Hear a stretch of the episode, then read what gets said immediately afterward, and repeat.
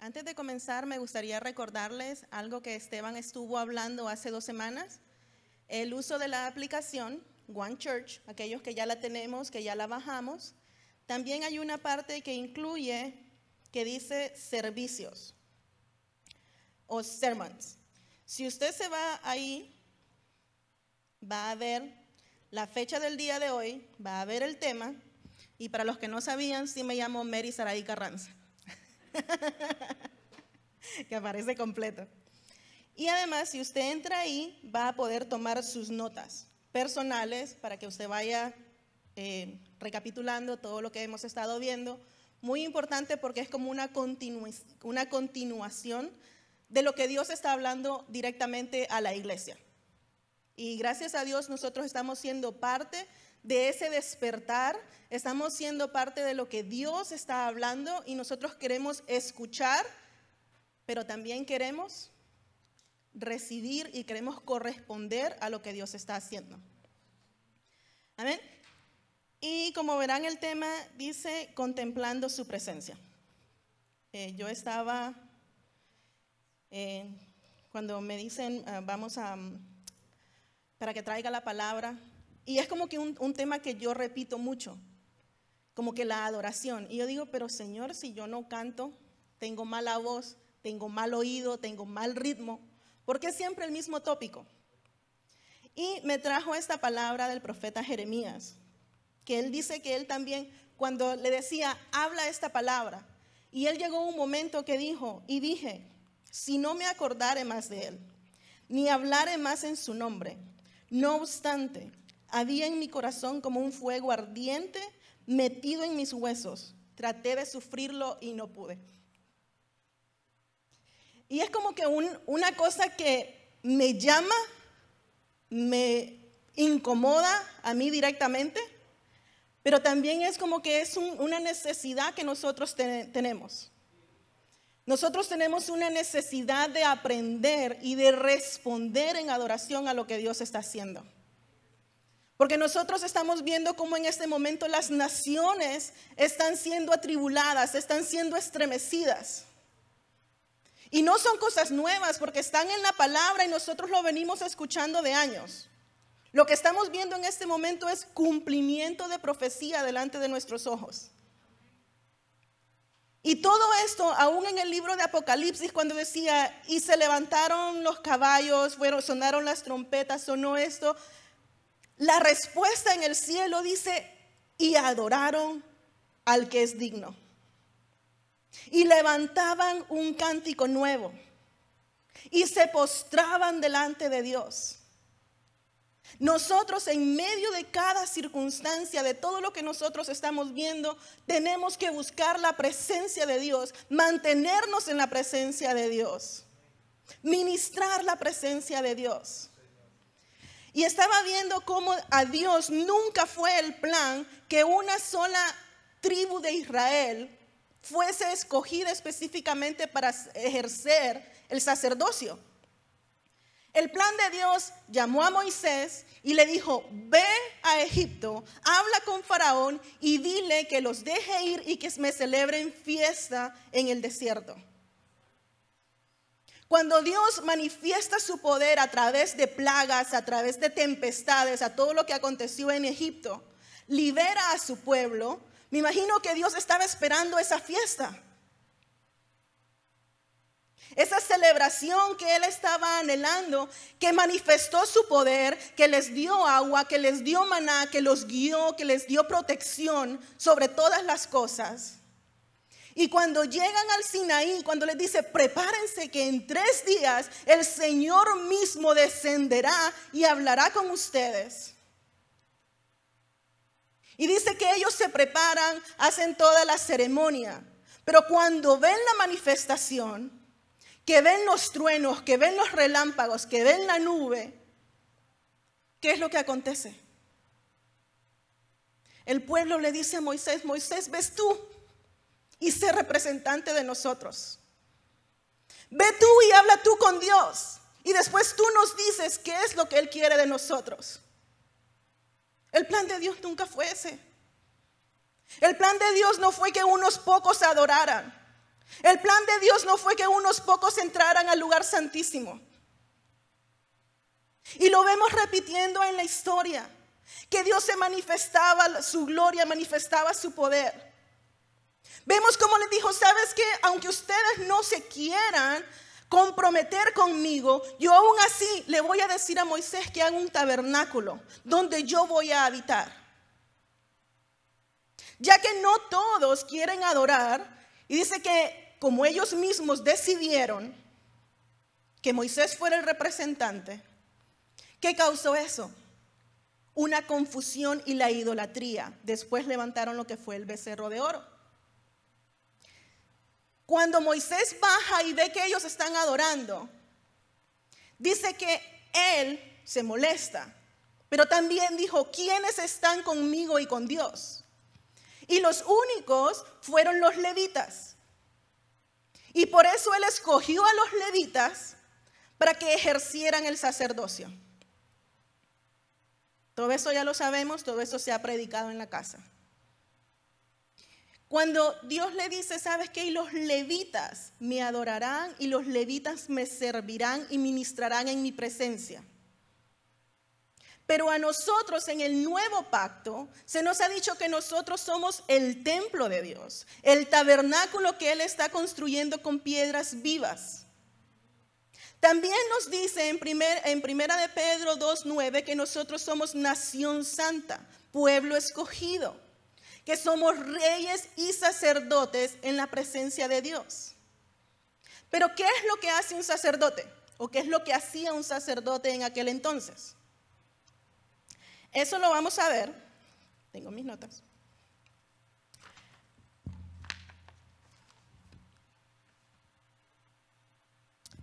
Eso lo vamos a ver en números perdón, en Deuteronomio 10, 8 y 9. Deuteronomio 10, 8 y 9.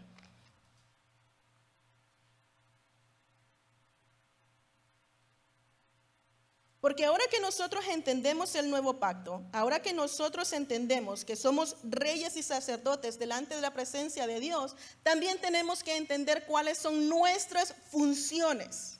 ¿Qué es lo que nosotros tenemos que ejercer? Y la palabra dice, es por eso que la tribu de Leví no posee ninguna parte ni porción de la tierra como las demás tribus israelitas. El propio Señor es su preciada, pres perdón, dije del 8.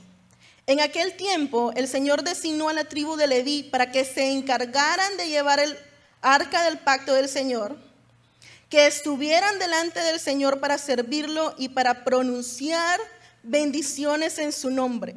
Esas eran las responsabilidades de ellos hasta el día de hoy.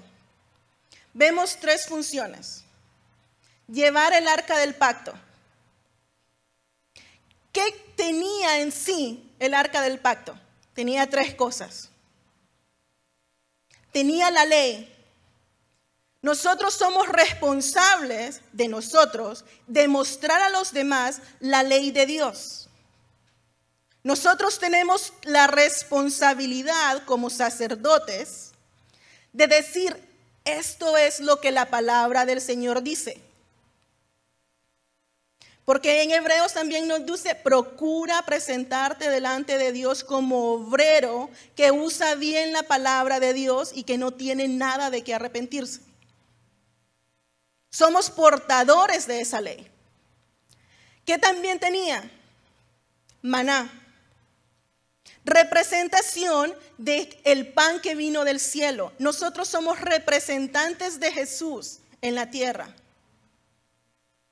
El mismo Pablo dijo, sed imitadores de mí como yo lo soy de Cristo. La tercera cosa que había dentro del tabernáculo era la vara de Aarón la vara que reverdeció. ¿Qué representación tiene una vara? Algo que da fruto. Nosotros tenemos que dar fruto delante de Dios. Tenemos que representar los frutos del Espíritu. Y una cosa que yo compartía hace poco, yo decía, muchas veces nosotros nos enfocamos en los frutos, pero el fruto, el árbol no come su propio fruto. El fruto es para que los demás se alimenten. Nosotros somos portadores de eso. Nosotros tenemos que ser portadores del fruto, que alguien más pueda alimentarse de nosotros. Pero también dice que ellos estaban en la presencia de Dios para ministrar. Qué función tan importante. Ellos eran portadores, pero también eran los que ministraban. Eran los sacerdotes que entregaban la ofrenda, pero también podían ver la manifestación gloriosa del Señor. Que aquellos que lo negaron le dijeron, ustedes ni siquiera se acerquen porque es peligroso para ustedes. Pero habían unos que le dijeran, acérquense y entren. Y aún más preciado hubo una familia que le dijo, no se queden en los atrios, ni siquiera se queden en el lugar santo. Hay un lugar aún más especial donde ustedes tienen acceso. Y es el lugar santísimo. Y es donde a nosotros dice que se nos abrió un nuevo y vivo camino. Cuando ese manto se rompió, el Señor dijo, ustedes tienen acceso, entren. Pero es una cosa que nosotros estamos viendo y lo hemos hablado, y es ahí donde entra la carga en mi corazón, que nosotros tenemos el acceso y muchas veces estamos como esos israelitas que digan que vayan ellos. Ahí es el ministerio de adoración. Y estamos como esos israelitas que dijeron los truenos, los relámpagos. Señor, los ensayos, los horarios, el tiempo extra. Muchas veces estamos haciendo las cosas con carga. No lo estamos haciendo con el deseo intenso de adorar al Señor. Duele en mi corazón. Pastor lo ha dicho también. Y me gustaría muchas veces por curiosidad entender qué pasa por la mente de las personas que vienen después de la alabanza y la adoración.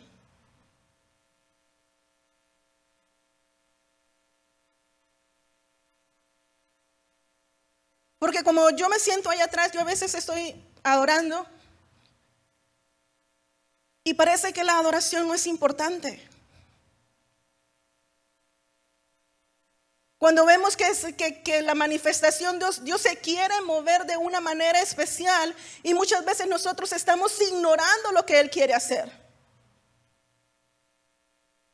Y estamos viendo cómo Dios se está levantando, y lo, lo, he repetido también en los jóvenes, y he dicho muchas veces nosotros vemos en televisión ministerios y los vemos clamando y los vemos orando, y nosotros anhelamos eso, pero no estamos dispuestos a hacer lo que ellos están haciendo. Nosotros queremos ver la manifestación de Dios, pero de lejos.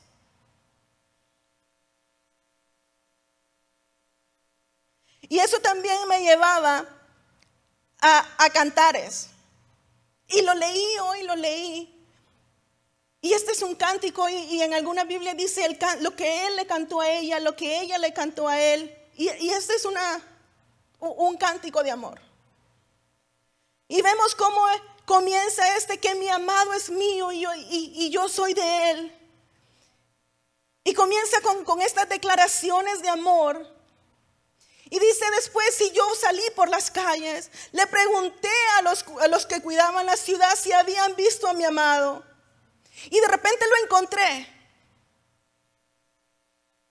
Y entonces después hay otro verso y después se le dice, yo voy a mis viñedos, voy a cuidar mis viñas, a tomar del vino. Ella de, nuevo le canta, mi amado es mío, y esas declaraciones de amor. Y el amado llega y le dice, amada, y le toca la puerta. ¿Y se saben ese, ese, ese pasaje? Como si ya me quité mi vestido, ¿por qué me lo de volver a poner? Como si ya lavé mis pies porque me los he de volver a ensuciar. Y dice que en sus manos había mirra y cuando ella salió la mirra estaba chorreando. Y después ella salió desesperada y dijo, ¿dónde está mi amado? Y en esta ocasión le vuelve a preguntar a los que cuidan la ciudad y los que cuidan la ciudad lo golpean. Y vienen las, las doncellas de Jerusalén y le dice, descríbenos a tu amado. Y ella comienza a describirlo. A pesar de haber recibido golpes, a pesar de estar atribulada, ella comienza a describir una vez más a su amado y las doncellas que le dicen, nosotras te ayudaremos porque había un amor en ella, la forma en que lo describe, que entonces llama la atención de las otras doncellas y le dice, nosotras te ayudamos. Eso es lo que nosotros tenemos que hacer. Tenemos que hablar de la presencia de Dios de tal manera que los demás anhelen conocerlo.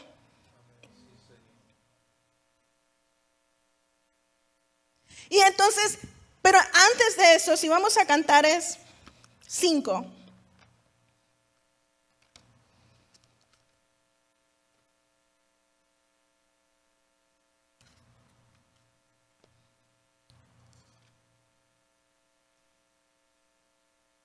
Ella dice, escucho. Dice, Cantaré 5.2. Yo dormía, pero mi corazón estaba atento.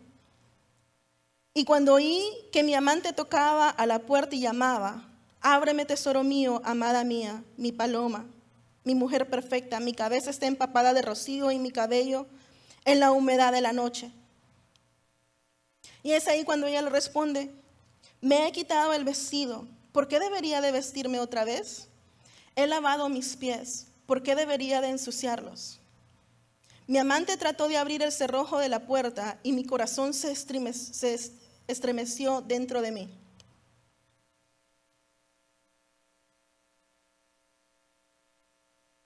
Muchas veces nosotros estamos como que, sí, queremos adorar, pero mira la hora. Estamos en, esa, en esa parte, ¿no? De que si la adoración está muy linda y escuchamos cómo Dios quiere manifestarse, y eso fue algo que aconteció el domingo, justamente, que el pastor estaba hablando de Apocalipsis 4, cuando subió el ministerio de adoración y comenzó a adorar, algunas personas entraron en ese ambiente tan hermoso, pero otras personas estaban como que hace hambre, como que es el Día de la Madre, como que nos tenemos que ir, tenemos compromisos. Y nosotros mismos limitamos eso. Y después decimos, pero es que en la iglesia no, ya no, se, ya no hay el mover del Espíritu Santo. Entonces estamos como en, esto, ¿no? En esto de cantar, de que sí, mi amado es mío, que yo soy de él. Pero ¿qué estoy dispuesto yo a hacer por ese amado? Y también otra, otro ah, verso que me impactó, que ese también es muy conocido. Marcos 7.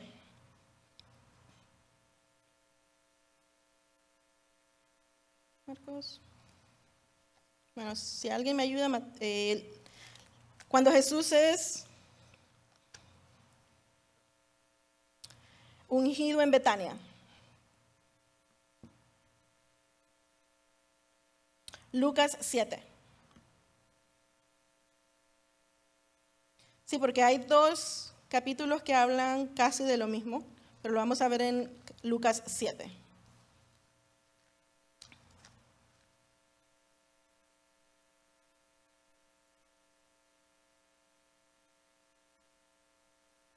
Siete treinta y seis.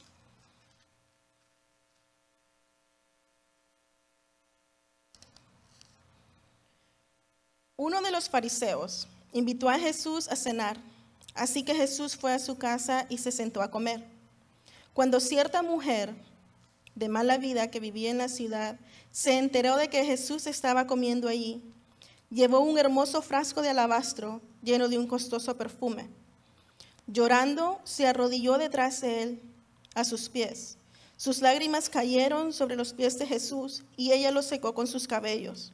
No cesaba de besarle los pies y le ponía perfume. Todos nosotros conocemos esta historia muy conocida.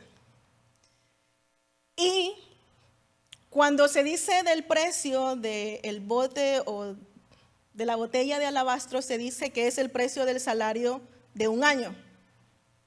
Los que trabajamos sabemos que si usted gana 50 mil dólares al año, al final del año usted no tiene 50 mil dólares, porque hay otros gastos.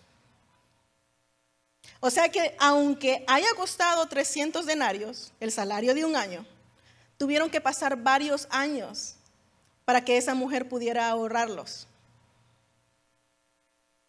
Se dice, aquí dice una mujer de mala vida. Muchos dicen que era una prostituta. Esas son algunas versiones. ¿Qué hubiese hecho esa mujer que gastó esos 300 denarios?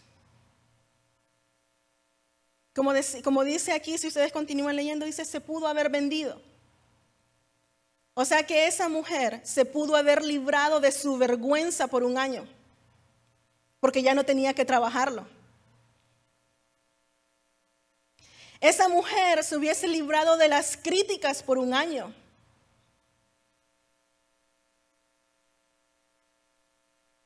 Pero ella decidió que Jesús valía la pena ese frasco de alabastro. Ella decidió de que ese sacrificio que aunque hubiese sido con vergüenza, que Jesús no lo aprobaba. No estoy diciendo que Jesús hubiese aprobado el pecado. Pero en eso que ella ahorró, lo dedicó a uno que valía la pena. Ella decidió borrar su pecado y que con, aquello que había comprado tal vez con ese año, con los años que fueron, entregarlos a los pies de Cristo.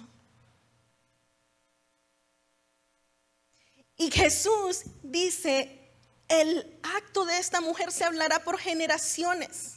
Y nosotros lo estamos hablando hoy. De algo que una persona decidió hacer en extravagancia. De algo que una persona decidió entregar. Porque eso es adoración. Adoración es dar. No es qué es lo que voy a recibir. Y es una cosa que me alegra el corazón de ver cómo Dios está levantando estos ministerios de adoración. Porque antes creo que las canciones eran muy dirigidas de que yo siento. Y era como que, como que esas canciones de que yo siento y, y, hablar de un sentimiento. Pero ahora estamos viendo ni siquiera de lo que yo siento, ni siquiera de lo que yo pienso. Estamos cantando la palabra, declarando que hay uno digno. Y se declara el santo, santo, santo. Porque necesitamos traer y nosotros volver a sentir la santidad del Señor sobre nosotros. El reconocer que aunque nosotros no seamos dignos, sí hay uno que es digno. Y que volvamos a, ver todas estas manifestaciones que el Señor quiso hacer en medio de su pueblo, que ahora nos es permitido. Y ser tal vez como esa mujer tsunamita que decía, yo escucho la voz de mi amado. Y nosotros en este momento estamos escuchando esa voz. Se dice que las diez vírgenes dijeron, escucho, ahí viene el amado. Y cada vez nosotros estamos escuchando eso más. Tal vez en este momento nosotros lo estamos escuchando como un susurro. Y tal vez nosotros nos tenemos que levantar y declarar y hacer fiesta como en ese momento ellas lo hicieron y decir, viene el amado. Tenemos que volver a traer este mensaje.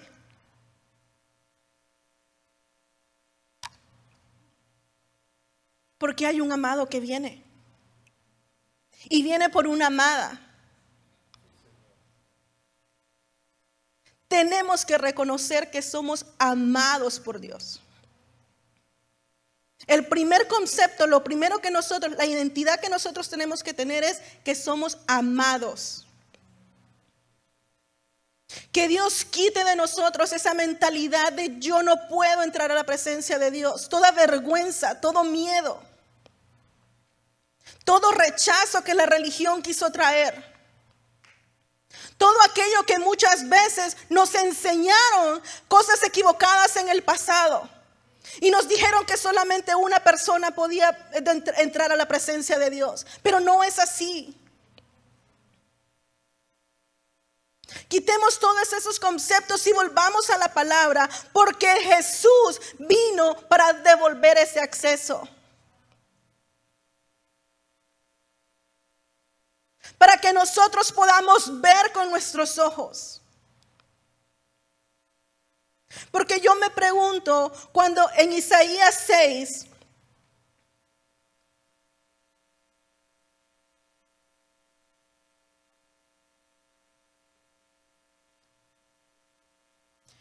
que dice,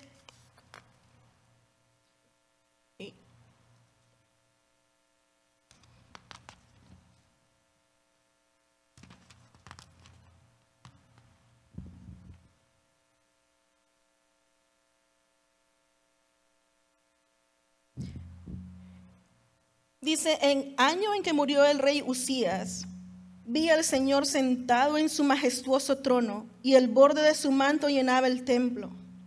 Lo asistían poderosos serafines, cada uno tenía seis alas. Con dos alas se cubrían el rostro, con dos se cubrían los pies, con dos volaban y se decían unos a otros, Santo, Santo, Santo es el Señor de los ejércitos celestiales. Toda la, toda la tierra está llena de su gloria. Sus voces sacudían el templo hasta los cimientos y todo el edificio estaba lleno de humo. Entonces dije, todo se ha acabado para mí. Estoy condenado porque soy un pecador. Tengo labios impuros y vivo en medio de un pueblo de labios impuros. Sin embargo, he visto al Rey, el Señor de los ejércitos celestiales. Y nosotros lo vemos así. Pero él tenía temor dentro de sí porque había visto al rey sentado en su trono. Porque tal vez él sí, él se, vemos aquí que Isaías habla más de lo que había visto alrededor. Pero él habla de que él vio al que estaba sentado en el trono. Fue una cosa que lo ató a la presencia de Dios. Porque si usted continúa después leyendo todo lo que es el libro de Isaías, Dios le revela a Isaías tantas cosas que iban a acontecerle a Israel, que iban a acontecerle a Judá. Cosas terribles.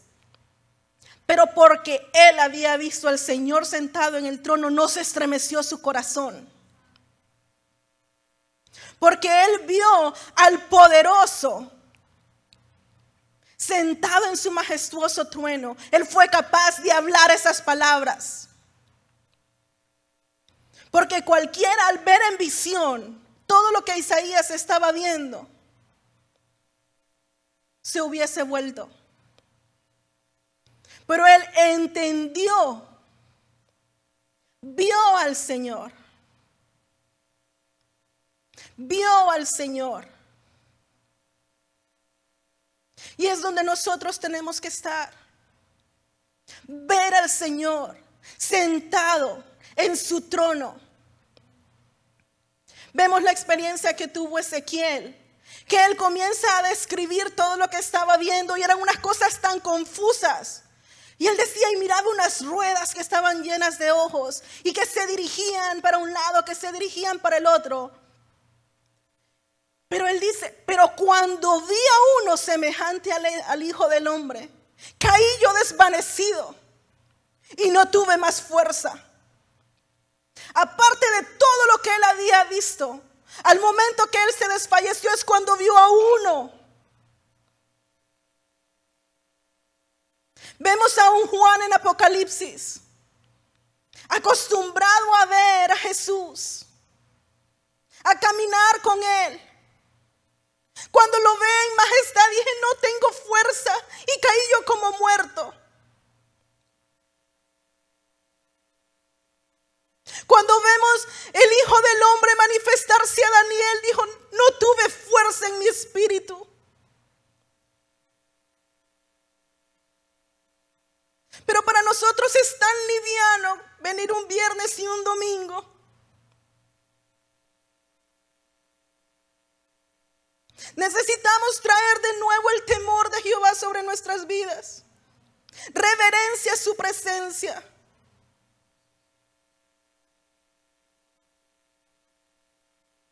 Cuando hubo, la cuando hubo la dedicación del templo,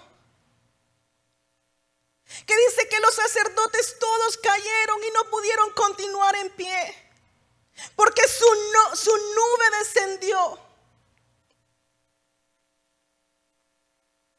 Yo no sé ustedes y muchas veces me pongo a pensar en esto. No sé cuántos de ustedes han tenido la visión del trono. No sé cuántos de ustedes han tenido una visión del cielo. Pero tampoco sé cuántos de ustedes realmente la anhelan.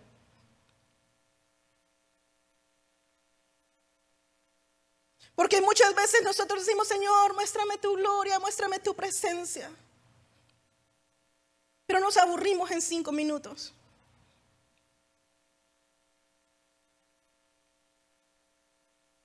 Y el Señor quiere que nosotros de verdad anhelemos porque es algo tan glorioso, tan glorioso,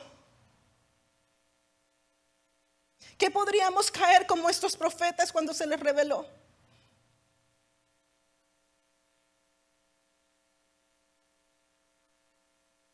Y yo esta noche lo que más anhelaba es, Señor, de verdad, como decía Moisés.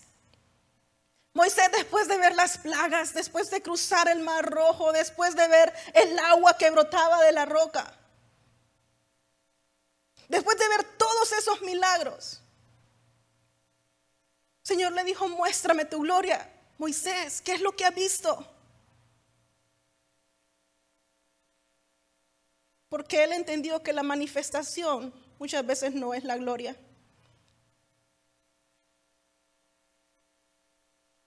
Que los milagros muchas veces no es la gloria.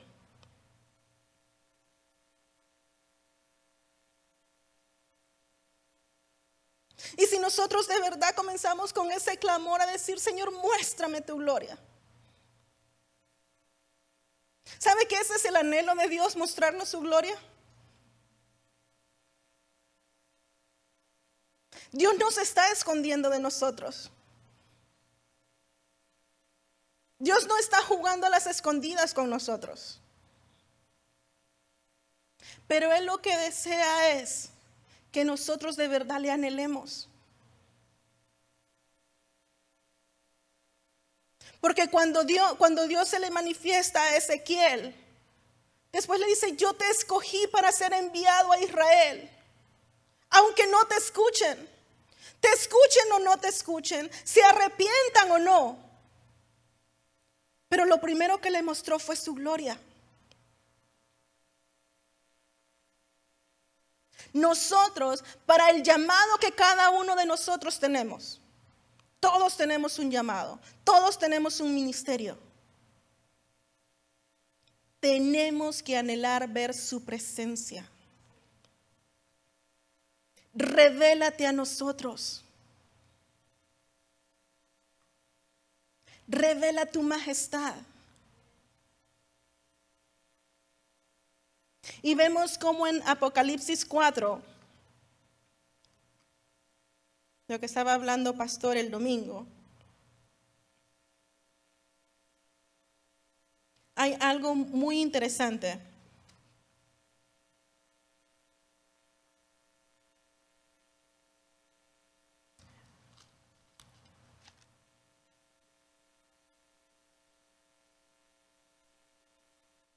Vemos todo lo que Juan está viendo.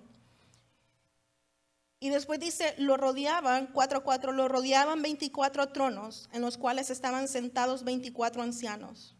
Todos vestían de blanco y tenían una corona de oro sobre sus cabezas. Del trono salían relámpagos y estruendos de trueno. Delante del trono habían siete antorchas con llamas encendidas. Esto es el Espíritu de Dios de siete aspectos. Delante del trono también había un mar de vidrio brillante, reluciendo como el cristal.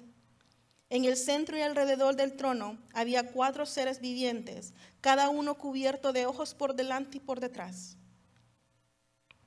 Da la descripción y vemos en el 8 que dice, cada uno de los seres vivientes tenía seis alas y las alas estaban totalmente cubiertas de ojos por dentro y por fuera. Día tras día y noche tras noche repiten continuamente, Santo, Santo, Santo es el Señor Dios Todopoderoso, el que siempre fue, el que es y aún está por venir.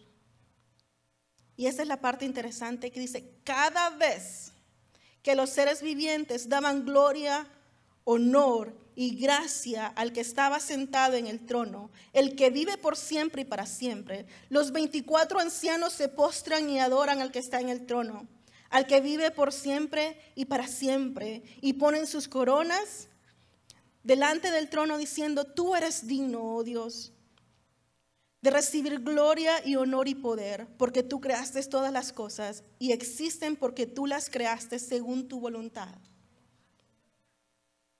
Cada vez, otras versiones dicen siempre, que estos ancianos decían, santo, santo, santo, los demás se unían y adoraban.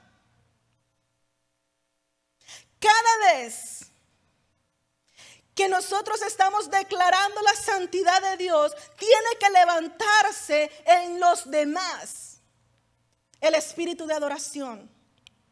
Vemos cómo ellos eran como, como los que encendían, pero los demás continuaban.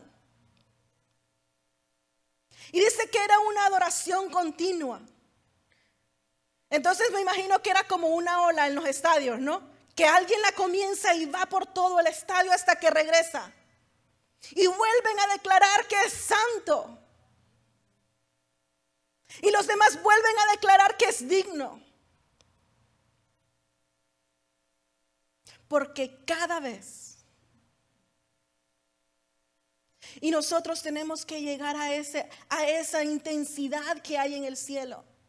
A nosotros se nos dice que sea en el cielo, que sea en la tierra como lo es en el cielo. Señor, abre nuestros oídos para escuchar y nosotros responder. Porque en el cielo se canta santo, santo, santo. Y nuestra respuesta tiene que ser, tú eres digno, Señor. Y muchas veces nosotros nos quedamos solamente con eso. Y nosotros nos quedamos viendo cómo los demás adoran y anhelando lo que los demás tienen. Pero no estamos respondiendo. Pero no estamos contestando a ese cántico. Como les decía, cantar es ese va y viene entre él y ella. La adoración también es un cantar entre él y nosotros. Es una conexión. Es yo decir, sabes que yo te reconozco. En este momento yo no vengo a pedir, la adoración no es para pedir. La adoración es para dar.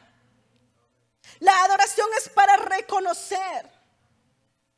La adoración es para saber que aunque yo no lo merezco, Él es digno y Él me está mirando con sus ojos de amor de que saber de que aunque yo soy pecadora, Él murió por mí.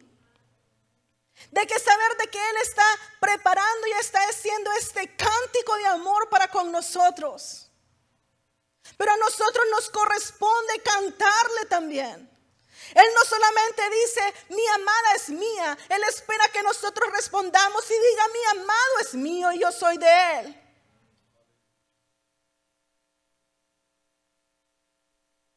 la Biblia se trata de una historia de amor. Es una historia de amor de todo lo que Dios ha hecho para que usted y yo estemos en este lugar. Para que cada uno de nosotros podamos acercarnos a Él y adorarle. Fuimos creados para adorar. Y si usted no adora al Dios verdadero, está adorando algo más.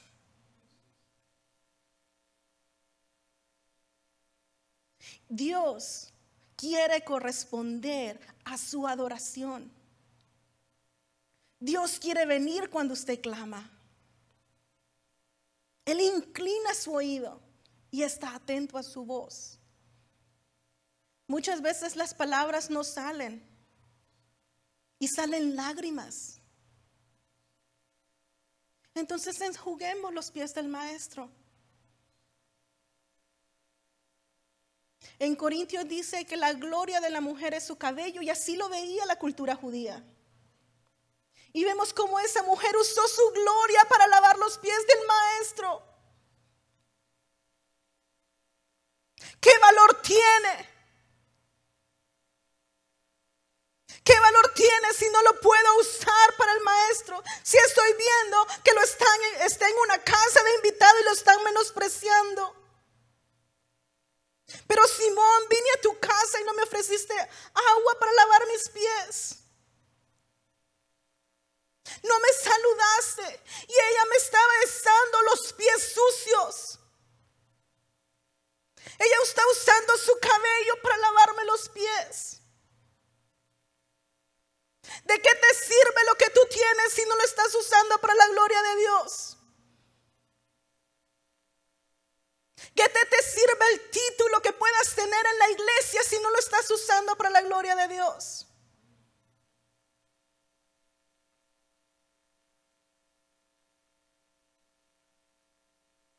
Hermanos, es tiempo de despertar porque hay un susurro. Hay un susurro que cada vez es más fuerte. Las diez vírgenes estaban adormecidas, fueron las diez pero cinco estaban preparadas.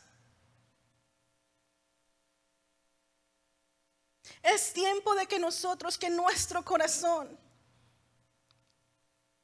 cuando escuche el susurro de que el amado viene, poder responder, poder alumbrar, porque nosotros tenemos aceite, poder reconocer cuando es el verdadero amado el que viene porque muchos vendrán en su nombre y engañarán a muchos. Pero porque nosotros tenemos lámpara en nuestros aceites, tenemos aceite en nuestras lámparas, podemos alumbrar y ver al que viene. Y porque yo reconozco al amado, porque yo reconozco su voz, voy a decir, ese no es. Pero también voy a reconocer cuando mi amado diga, vengo pronto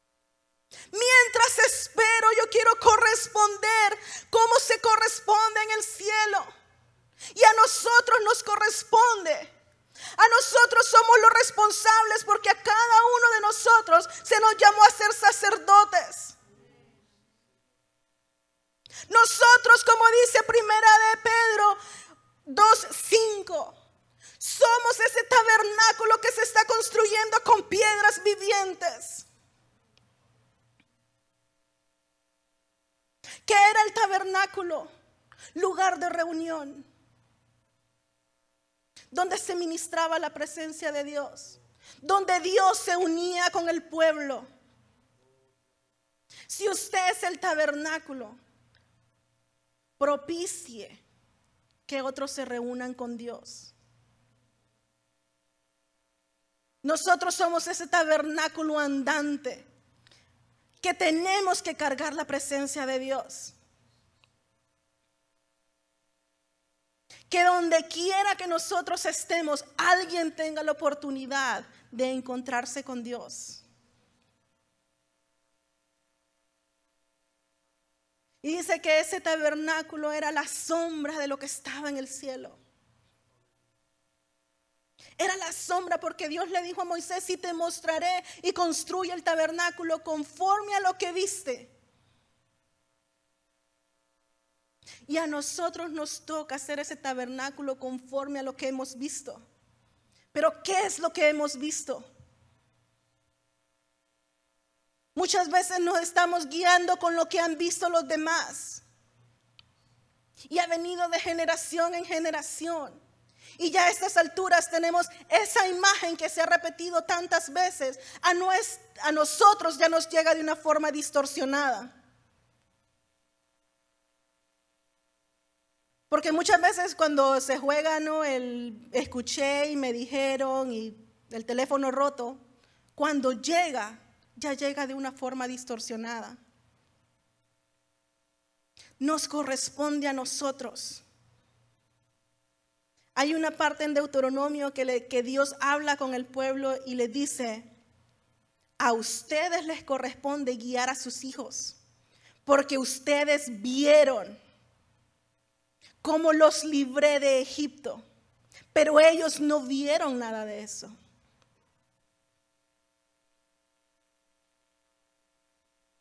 Nosotros tenemos que guiar con lo que hemos visto. Por eso vuelvo a hacer la pregunta, ¿cuántos realmente anhelan ver? Anhelan escuchar.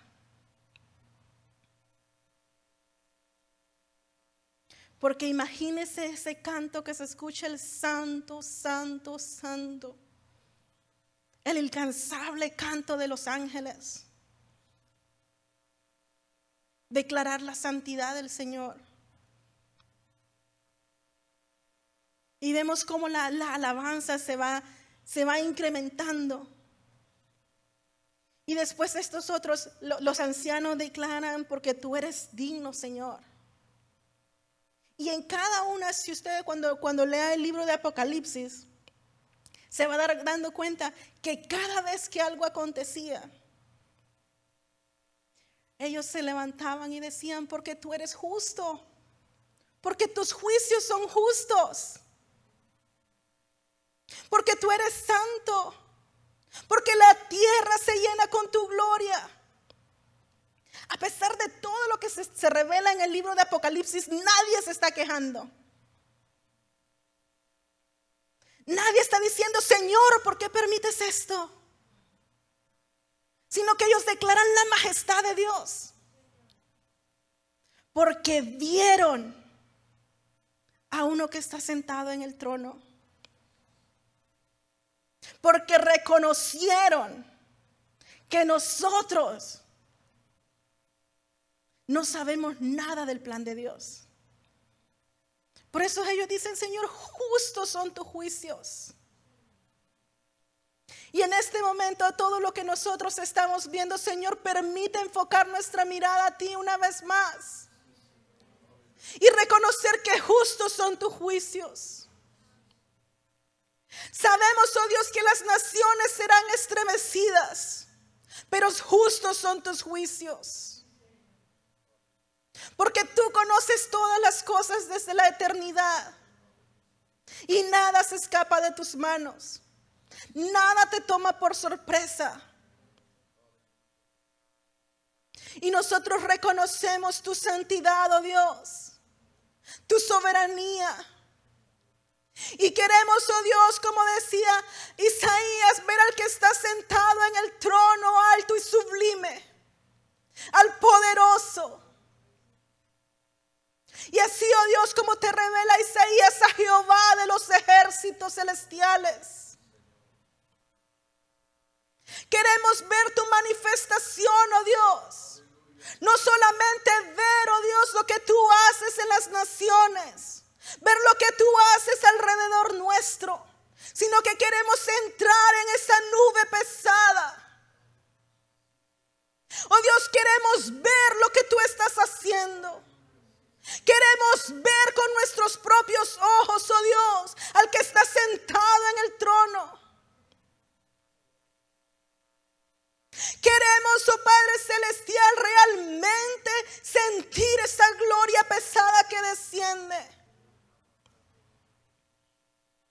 Imparte una vez más el temor de Jehová en nuestras vidas.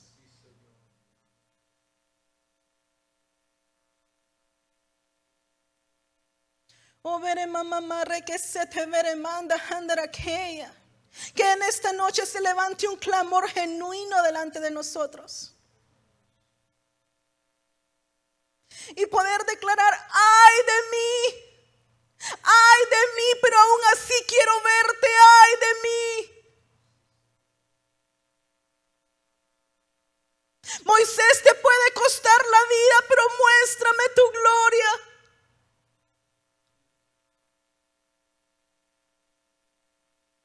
Moisés, si yo te muestro tu, mi rostro, puedes morir. Señor, muéstrame tu gloria.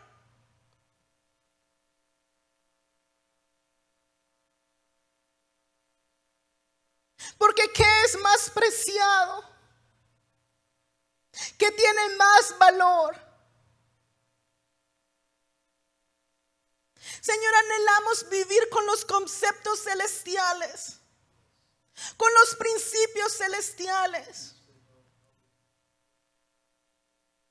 Muéstranos, oh Dios, qué es lo que hace repetir a esos ángeles santo, santo, santo.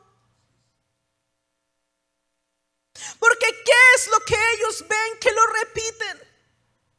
¿Qué es lo que ellos ven que te contemplan día y noche y aún así declaran santo, santo, santo?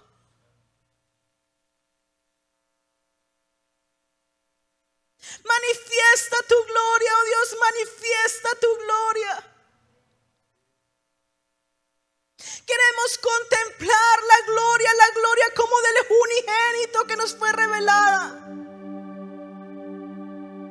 Queremos contemplar tu gloria, oh Dios.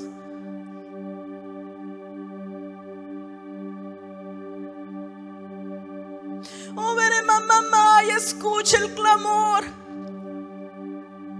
Escucha el clamor. El amado te está invitando. El amado te está invitando. Vas a corresponder a ese amor. Porque mi amada es mía. Porque yo pagué un precio por mi amada. Porque yo anhelo a mi amada. Oh, veré mamá, que se te veré manda, andra que amada responde a ese clamor. Amada, levanta tu adoración.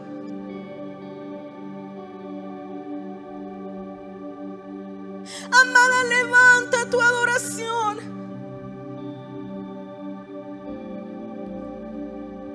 Ese cántico que hay en tu corazón. Si no lo puedes manifestar en palabras, derrama tus lágrimas delante de Él.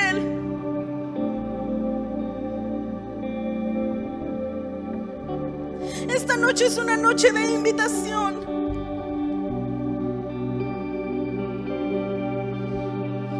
El Señor te está invitando.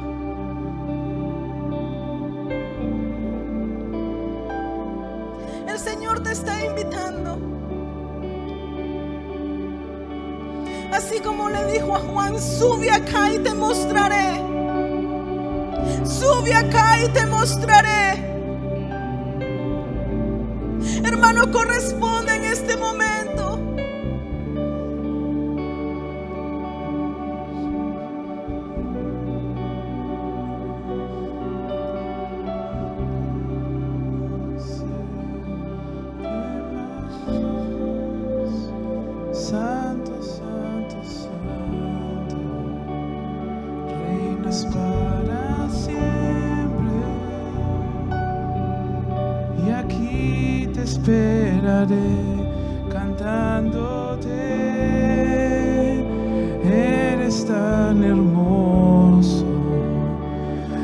Eres el más bello.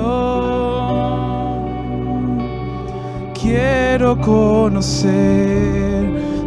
más, Santo, Santo, Santo, reinas para siempre. Aquí te esperaré cantándote. Eres tan hermoso, eres el más bello. Y quiero conocerte más. Santo, santo, santo, reinas para siempre. Aquí te esperaré cantándote. Eres tan hermoso, eres el más bello. Quiero conocerte más. Santo, santo, santo, reinas para siempre. Aquí te esperaré cantándote. Eres tan hermoso.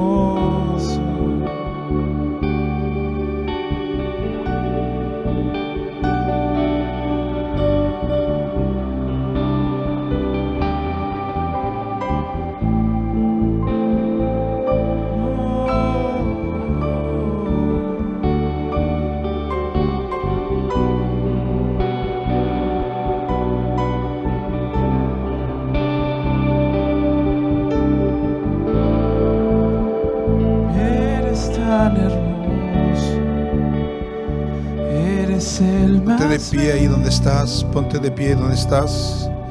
Dale gracias al Señor por la palabra. Dale gracias al Señor por la palabra. Y dile, Señor, ayúdame a ser hacedor. La palabra hacedor significa poner en acción lo que tú estás revelando y comunicando a mi espíritu. Tal como le dijo el Señor a la mujer samaritana, la hora viene en que los adoradores perfectos adorarían al Padre en espíritu y en verdad. Y tales adoradores el Padre busca que le adoren. Y al hacerlo lo hacen en espíritu y en verdad. Aleluya, aleluya, aleluya, aleluya. Oh, aleluya. Dale gracias en este momento. Gracias Señor por la palabra que tú nos has transmitido y nos has comunicado a través de tu sierva Saraí en esta noche. Gracias Señor porque el contemplar tu gloria es el, es el centro del propósito del verdadero llamado hacia nuestra vida. Contemplar tu gloria, Señor, es lo que anhelamos y lo que deseamos profundamente en nuestro ser interior y lo queremos manifestar para que otros puedan ser también alcanzados hacer lo mismo. Señor, esta palabra que tú nos has comunicado en esta noche, que pueda seguir ministrando en lo profundo de nuestros corazones, de nuestras vidas. Y aún aquellos, Señor, que nos están escuchando a través de los medios que estamos transmitiendo, también, Señor, tú les hables, les toques, les ministres poderosamente.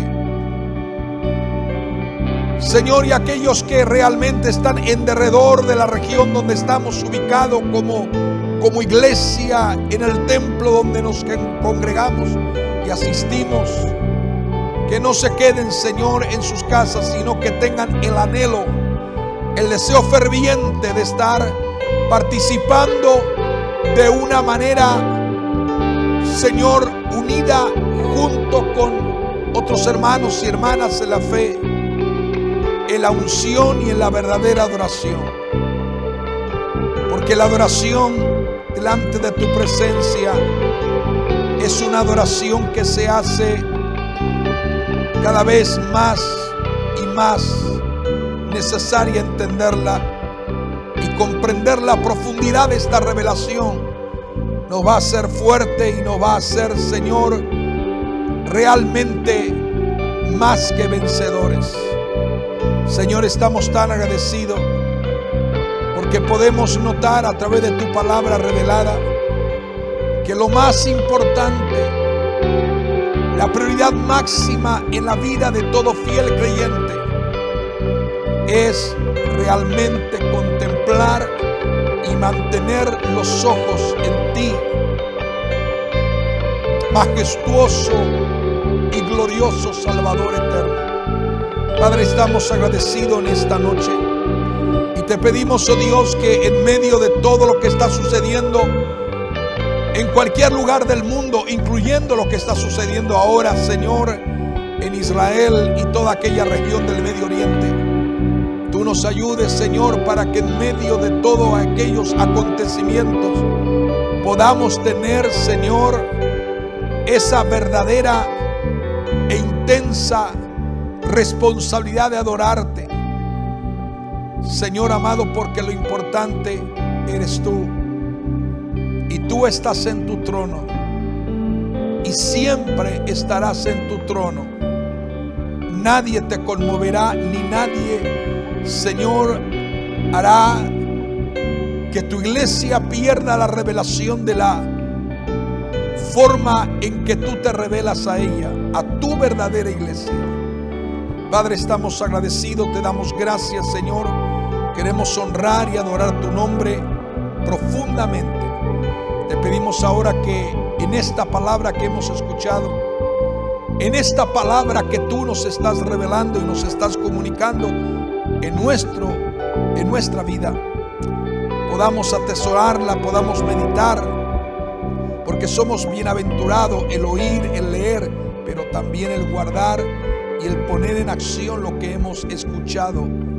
Síguenos hablando en estos días, Señor, de una manera particular y especial.